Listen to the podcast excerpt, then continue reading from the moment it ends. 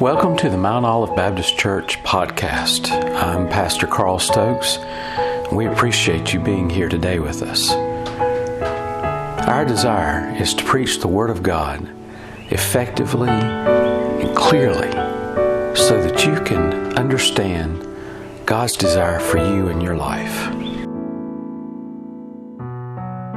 This morning, I want to ask you to turn in your Bibles to the book of Hebrews chapter 13. Hebrews chapter 13. We're going to talk this morning a little bit about something that a lot of times makes preachers uneasy to talk about.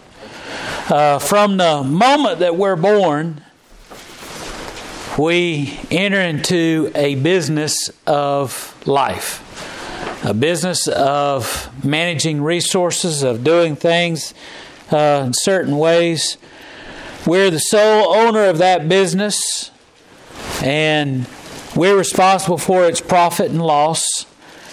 Life is a business, and a business wants to maximize profits and minimize losses. A business wants to maintain uh, a uh, gain and minimize loss. But the problem is, is uh, we don't understand and see our life in the manner of uh, business in that way, but we really do. And we've been talking about that business for the last several weeks. We've been looking at uh, how we do certain things. As you look back at your life, you'll find that among, almost every regret results from not making the wise decisions, but making decisions that you realize are not so wise. We uh, regret how we allocate our time, we regret how we manage our money, and we regret how we handle temptation. We many times misuse our time. We all have the same amount of time, but how what we make urgent and what we make uh, uh, in our life uh, important depends on how we spend our time, and we put off until tomorrow what we should do today, and so many times we misuse our time. We mismanage our money.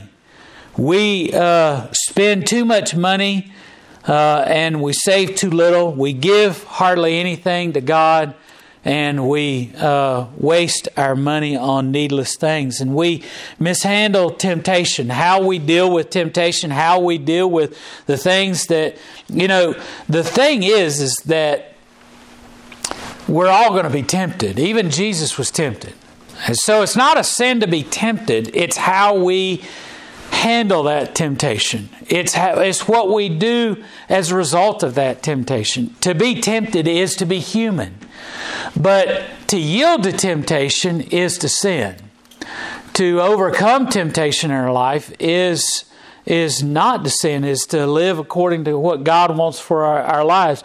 And as we get older, we realize that the business of life gets shorter and shorter. We uh, find that life continues on, and we uh, the regrets mount up, and the uh, the things that we really hold and cherish get fewer and fewer in our life. And so we, we realize that the, it's the choices that we make, the decisions that we make, how we live our life is really what's so important. We have been talking about that for the last three weeks about how we make the otherwise choices, how we live otherwise, rather than making the mistakes and making the the the the bad choices. We want to live otherwise. We want to live in such a way that where we live according to God's desire. We want to live in an otherwise way in which we can make sure that we maximize our life, maximize our uh, our potential for God, allowing God to use us and to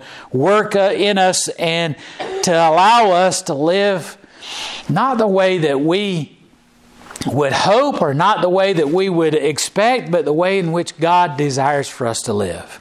Isn't that what we really what what we want when it all boils down to it is is when we come finally come face to face with God, we don't want it's not necessarily how many toys you have, it's not necessarily how much money you left to your family, it's not necessarily what you end up with in the end. It is what God says to you when He greets you Amen. into heaven. And I hope that all of us are saved, and and and that's the ultimate first choice that we would, uh, when we do pass from this earth, that we will be greeted by God, and God will welcome us into His embrace in heaven.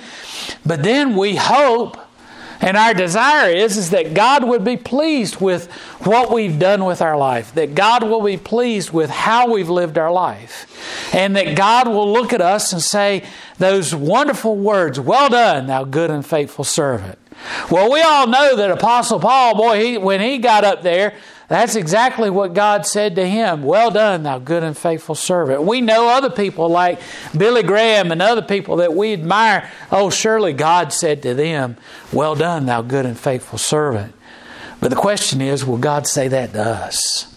Will we have will we have done the right thing in our life in such a way that God will be able to say to us, Well done, well done. One of the biggest sticking points for us in this life, one of the greatest areas of difficulty is what we do with our money, how we spend our money. And a lot of times, pastors will, and as a, as a whole, I tend to try and shy away with about issues with money because usually uh, church members and deacons look at you when you start talking about money and say, All right, preacher, you're treading on thin ice. Stop, better watch out. Don't be telling me what to do with my money. That ought to tell you right away it's a subject we really ought to talk about. The other reason why we ought to talk about it is, is that if you look in the Bible, the Bible has 2,350 verses dealing with how we deal with our money. Did you realize that? Would you say that that's an important subject based on the, the volume and the number of, of uh, verses related to money? I would say it's pretty important. It, it's, it's something that God wants us to, to look at and wants us to deal with. And in, re- in reality, it's how we look at our, it's not, as Jesus said, it's not that money is the root of all evil. It's the love of money. The love of money. We use money in the way and the manner in which God is pleasing to God, then we'll not have any issues with money. The problem is, is when we begin to love it so much that we uh, don't want to use that money, that that thing that God has given us, for His glory. Uh, Perhaps nothing affects our emotional relationships with God and our family and our friends more than how we deal with money. Money is like nitroglycerin. I, I, uh, we in my family we like looking at old uh, TV shows and old old uh, uh, movies and things. And one of the old TV shows that we like to watch, uh, they uh, they deal with transporting nitroglycerin across the countryside before there's smooth roads and before there's vehicles with tires uh, made out of rubber. And and they had to worry about every little bump every little jostle because nitroglycerin is so unstable but it was so useful in the building of the railroad uh, system across the United States that it was a, a vitally important because there was no way of, of boring through solid rock mountains any other way than blasting through with, with nitroglycerin. And if you make the wrong move with that nitroglycerin while you're transporting it, or even if it gets too hot, guess what happens? Boom it goes off and you're and it's misused. It's not used in the way in which it was.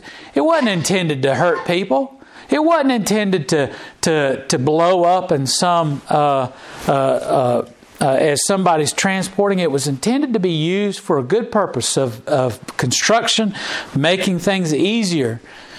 And it's the same way with money.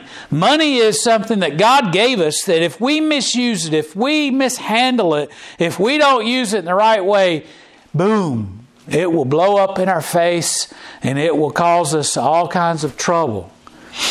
But if we use it in the way in which God intends, it could be used in such a great and wonderful way.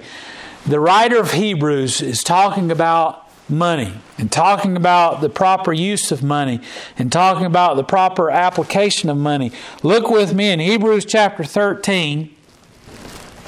Verse 5 says, Let your conversation be without covetousness, and be content with such things as ye have. For he hath said, I will never leave thee nor forsake thee, so that we may boldly say, The Lord is my helper, and I will not fear what men shall do unto me. Well, when we look uh, at first blush, this looks like a verse that's related to covetousness, related to coveting those things that other people have. And that's an, a huge issue with people with money, but it goes deeper than that. Let's look at it in the aspect of covetousness, though, when we look at this passage of Scripture, we see that uh, that if we misuse money, if we allow money to be uh, so important to us that it can be an issue of covetousness in our life. It can be something that, that we have an issue in terms of wanting those things that other people have. And, and for, uh, for a lot of people, that's exactly what money is it's a means of getting all the kind of things that everybody else has. Covetousness, covetousness can be as simple as uh, you, you are uh, all your friends have the latest iPhone, have uh, a smartphone, and everybody has it. And it's just expected that everybody has a smartphone and everybody has uh, the latest smartphone. Uh, and if you look around and everybody around you has an iPhone 11, and everybody's talking about how wonderful it is to have an iPhone 11, and you look down in your hand and you don't have an iPhone 11, you have a flip phone, or you have uh, a uh, an old iPhone, an iPhone four or three or five or whatever, and you're sitting there and looking at it and you're thinking, well, I wish I had an iPhone 11. I don't know why I have to live with having a flip phone. I don't know why I have to go. Everybody else has got one. Why can't I have one? That's the beginning of covetousness. It's beginning to say, well, you know, everybody else has got one. Why can't I have one? Well, that's kind of an innocent uh, uh, first step into covet- covetousness. But when it becomes a real problem is, is when you begin to devise ways, you begin to scheme ways in which not only you want, you desire what somebody else has, but you try and get what they have. Now, when I was young, it was something, it wasn't anything like that because there wasn't anything like that. But uh, I remember a lot of people put stock in what, what, what kind of clothes they wore. And, and everybody, you weren't somebody unless you had a little polo player on your shirt or you had a little alligator on your shirt. Uh, and if you if you were uh, somebody that had, and I can remember uh, going to the stores, and there was a lot of people who made shirts that they didn't make them as expensive as the ones with the little alligator or the guy playing polo or, or somebody else that, that symbolized an expensive shirt. They put something on there so that it, it that they could try and, and, and make people think that, well, you had an, have an expensive shirt, but it's not. It could have been a little uh, a duck or instead of a penguin, or it was a guy, it was just a horse uh, riding on uh, a horse running instead of a guy on a polo uh, playing polo on a horse, or it was a little fox instead of a, an alligator or something like that. And all those little knockoffs were were an attempt to make it appear as though you have exactly what everybody else has, but you didn't pay as much. I remember there was one time where uh, we went to this outlet store that was in South Carolina, and that was uh, that was a scandal to go from North Carolina to South Carolina to buy something. Why would you have to do that? And it was in this little town that that it, it was kind of a little town, kind of like ours. It wasn't a whole lot in there, but there was this outlet store there, and it had all these. Uh, uh shirts there that were the expensive ones, but they couldn't sell them uh, for the price that it was supposed to be because there was a, a miss uh, in the in the manufacture of the shirt. It was a misman. It was a it was a misrun. It was it was a shirt that had maybe an, a, a, a, thread that went all the way through it on the bottom of the shirt and made it not look like it was supposed to look, or it wasn't aligned exactly right. One little place. It might be one tiny little place down at the bottom of the shirt that was wrong, but because of that, they couldn't sell it for forty-five dollars at the at the store, and that was back when forty-five dollars was a lot of money. Um, but it was they couldn't they they would sell it for ten dollars instead because it was still a good shirt. It, it, just had that one little it could it could be a little thread right here that because it was there, they couldn't sell it for the regular price. And so uh, I remember Mom took us down there, and we got uh, we got in a car and we went down there. And all of a sudden, I showed up at school, and I had a shirt with a little guy on there, and I was like, "Look at me!" But I was trying to fit in. I was trying to to look like everybody else when I really wasn't. Covetousness can be even worse, though.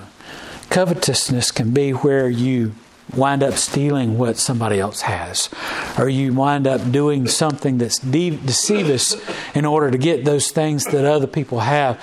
It could be something even worse to where you commit other crimes as a result of your desire to have something.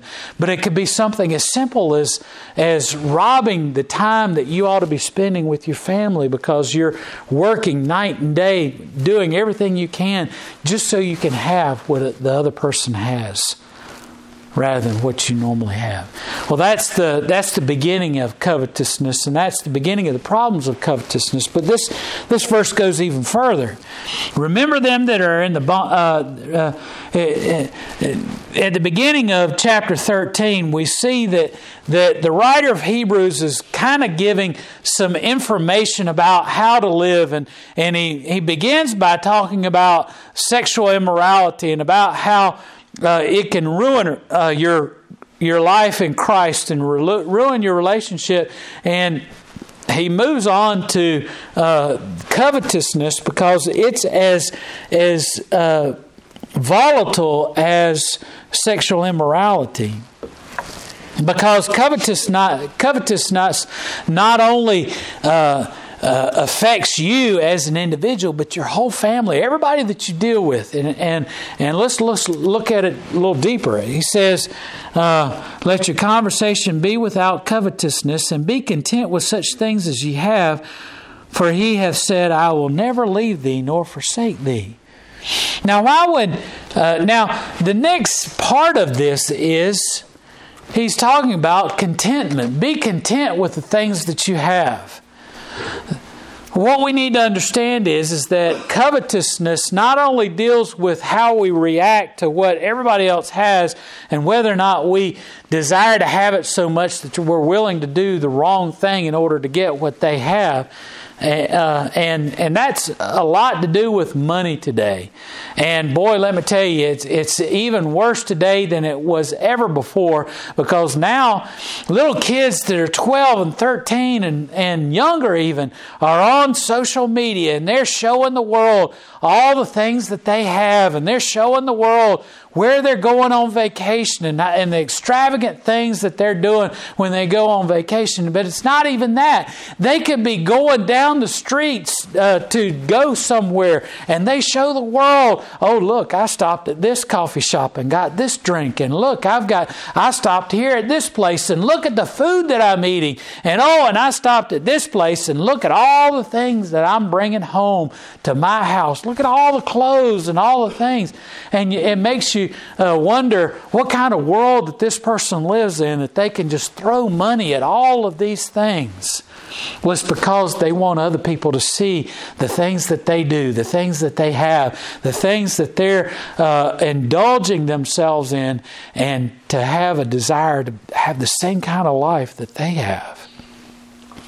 I would love to see one of these young people getting on social media and instead of of uh, uh, showing all the things that they're buying for themselves, showing them going and, and doing things for others and doing things for uh, uh highlighting the people that are in their life that are being gracious and kind towards other people, uh, showing the world all the great good that can be done when we begin to, to care for one another and care for others the same way that we care for ourselves.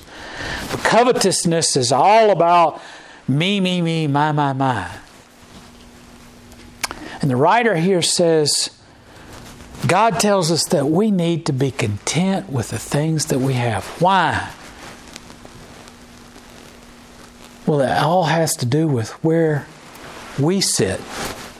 Do we sit on the throne of our life or does God sit on the throne of our life? Now, I know you've probably heard that kind of old cliche and that old kind of saying of who sits on the throne of your life, but who's the most important one in your life? Well, you might say, well, I, I, I value my family. I think my family is really important, so I do all this for my family. Well, that's good. Nobody would fault you for caring about your family, but who is the most important? A lot of times it's me. It's my. It's what I can do for myself. It's what I'm doing for me. And it really all seeped into uh, advertising. It all began years ago. It's not a matter of what you need being supplied, it's a matter of, well, you ought to indulge yourself. You ought to do this for you today. You ought to, you ought to take a moment and let all the cares of the world go away and just just care for you. Just just take care of you. Just uh, you deserve this, or you ought to have that, or you've worked hard for it. You you deserve this. That's what advertising tells us. Why? Because there's no other way to get us to buy that stuff. Because it's all empty. It's all useless unless we're thinking just about me. And what does that do for us? What does that do to us? Well, I began to worship me rather than worshiping God. When we covet, it's not a matter of just desiring to have what other people have, it's putting uh, my needs and my desires over everybody else's. Number one. And number two is putting my needs and, and my desires over what God wants for me. You see, you can't you can't commit your life to serving God if you're spending your life serving yourself to get the things that everybody else has. You can't commit your life to serving God if you're spending your life serving yourself rather than helping others and serving God by being someone who gives to others. You can't prioritize your life to live for Jesus if you're spending your whole life living for yourself. And that's what covetousness does. It, number one, makes an idol out of money. Number two, it begins to cause us to worship that idol, money, rather than worshiping God. And number three, it causes us to rely upon money and the things that we have over relying upon God. Look what it says. It says, For hasn't God said, I'll never leave you nor forsake you? I'll never leave you or forsake you. When we are so concerned, uh, uh, our concern for money and having money and, and making sure that we have money, it begins in making sure that we have enough for ourselves. making sure that we have a roof over our head, making sure we have food on the table, making sure that we have clothes on our back. All these are things that are, are noble and good, but are we relying on our job and on money to do that? The author here says that God tells us that we ought to rely upon God. God says, I'm here for you. God says, I'm there for you. Don't worry about what you have. Jesus, in his, his wonderful sermon uh, in um, Matthew chapter 5, uh, after he goes through the Beatitudes, he begins to say, Look at all the birds of the field. Do they worry about where they're going to eat tomorrow? Do they worry about uh, if they're going to have enough money in the bank to be able to eat tomorrow? The reason that God said, look at the birds is, is because birds spend 90% of their day foraging for food and yet they have plenty of food. God cares for them. God, uh, does, uh, God doesn't forget any of the birds. None of the birds uh, starve to death because guess what? God provides for them. And Jesus said, if one of those birds should not should fall, should not have enough, God knows about it.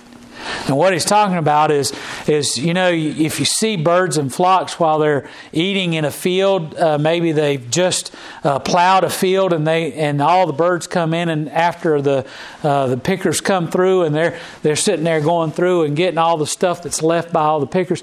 If you see them, uh, a little something will spook them, and all of them will get up and they'll move over here to another area, and something will happen, and all of them will move and go over here.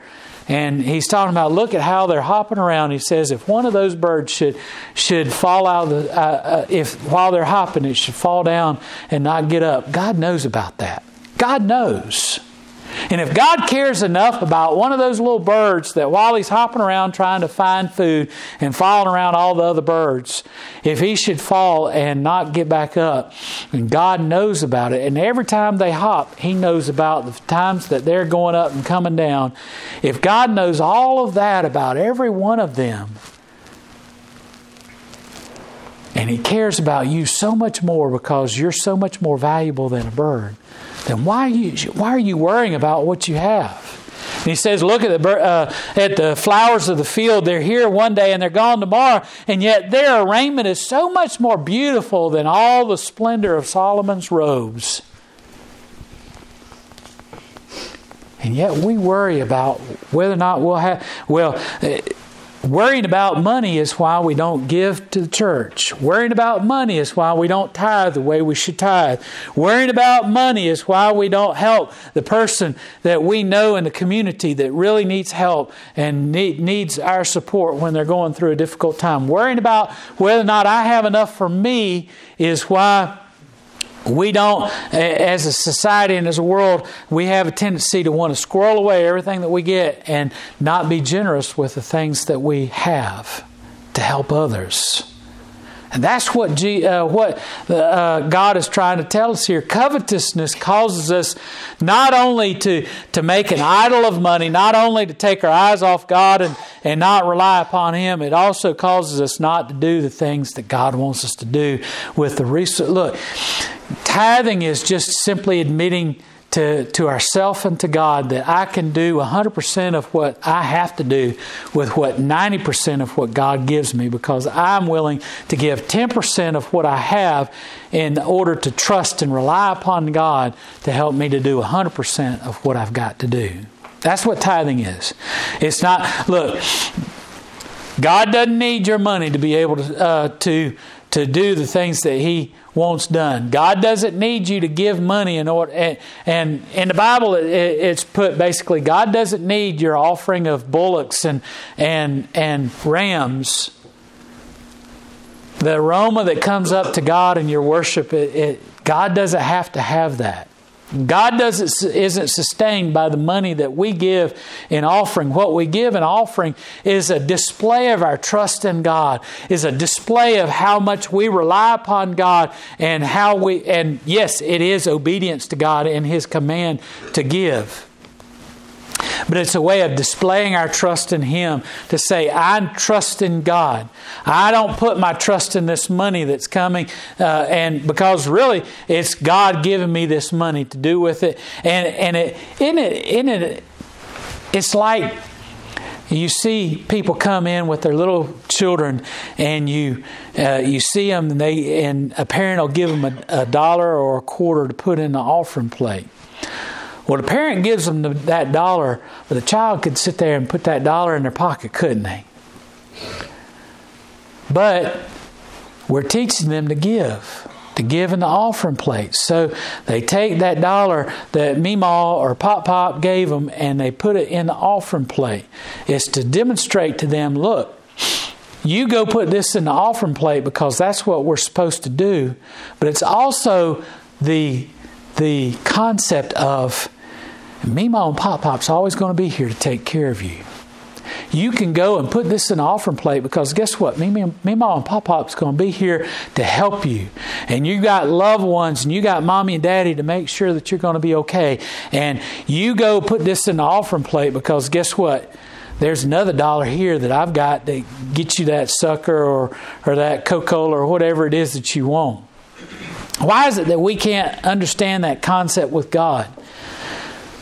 God gives us everything that we have. There's nothing that we have that doesn't come from God. Everything you see in this room is a gift of God.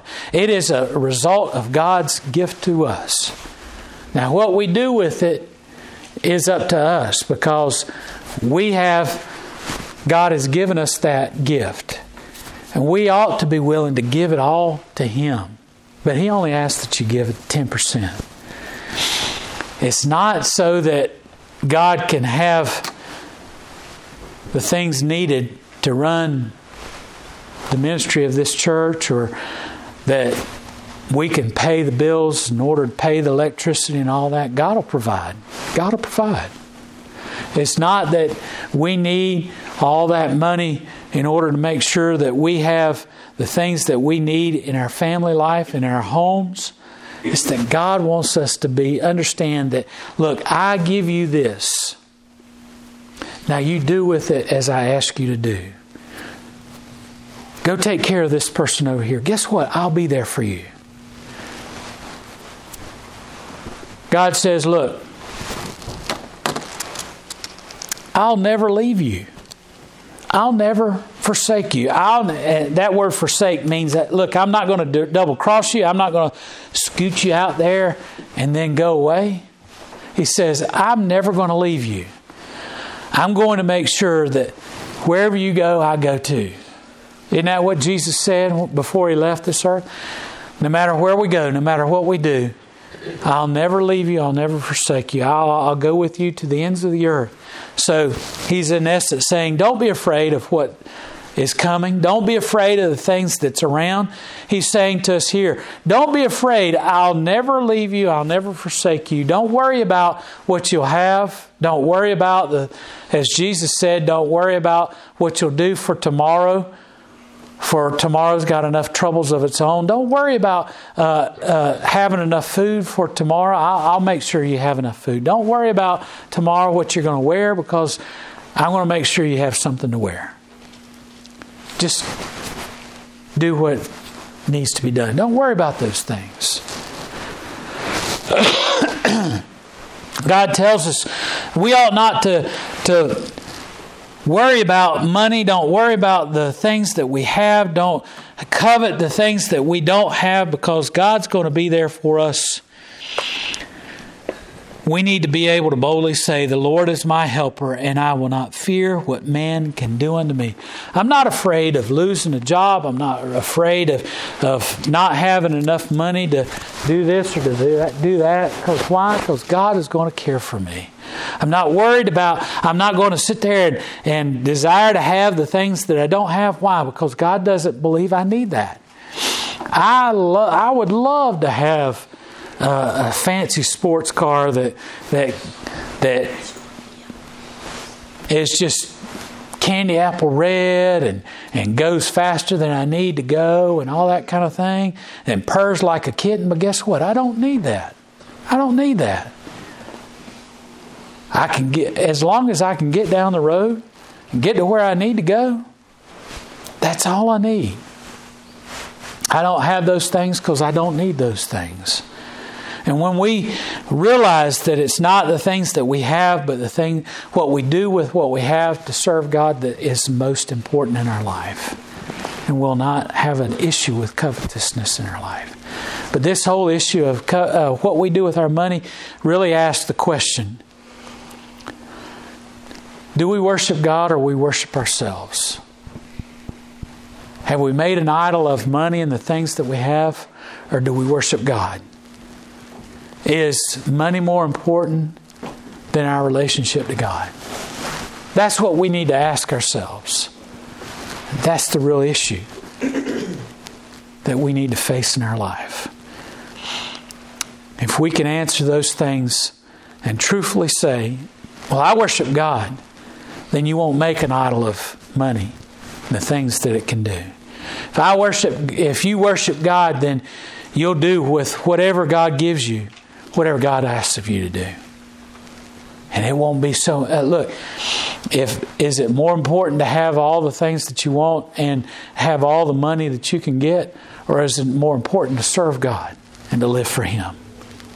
That's what you've got to answer in your life. And it begins with a personal relationship with Jesus Christ, and it grows from there. Let's pray.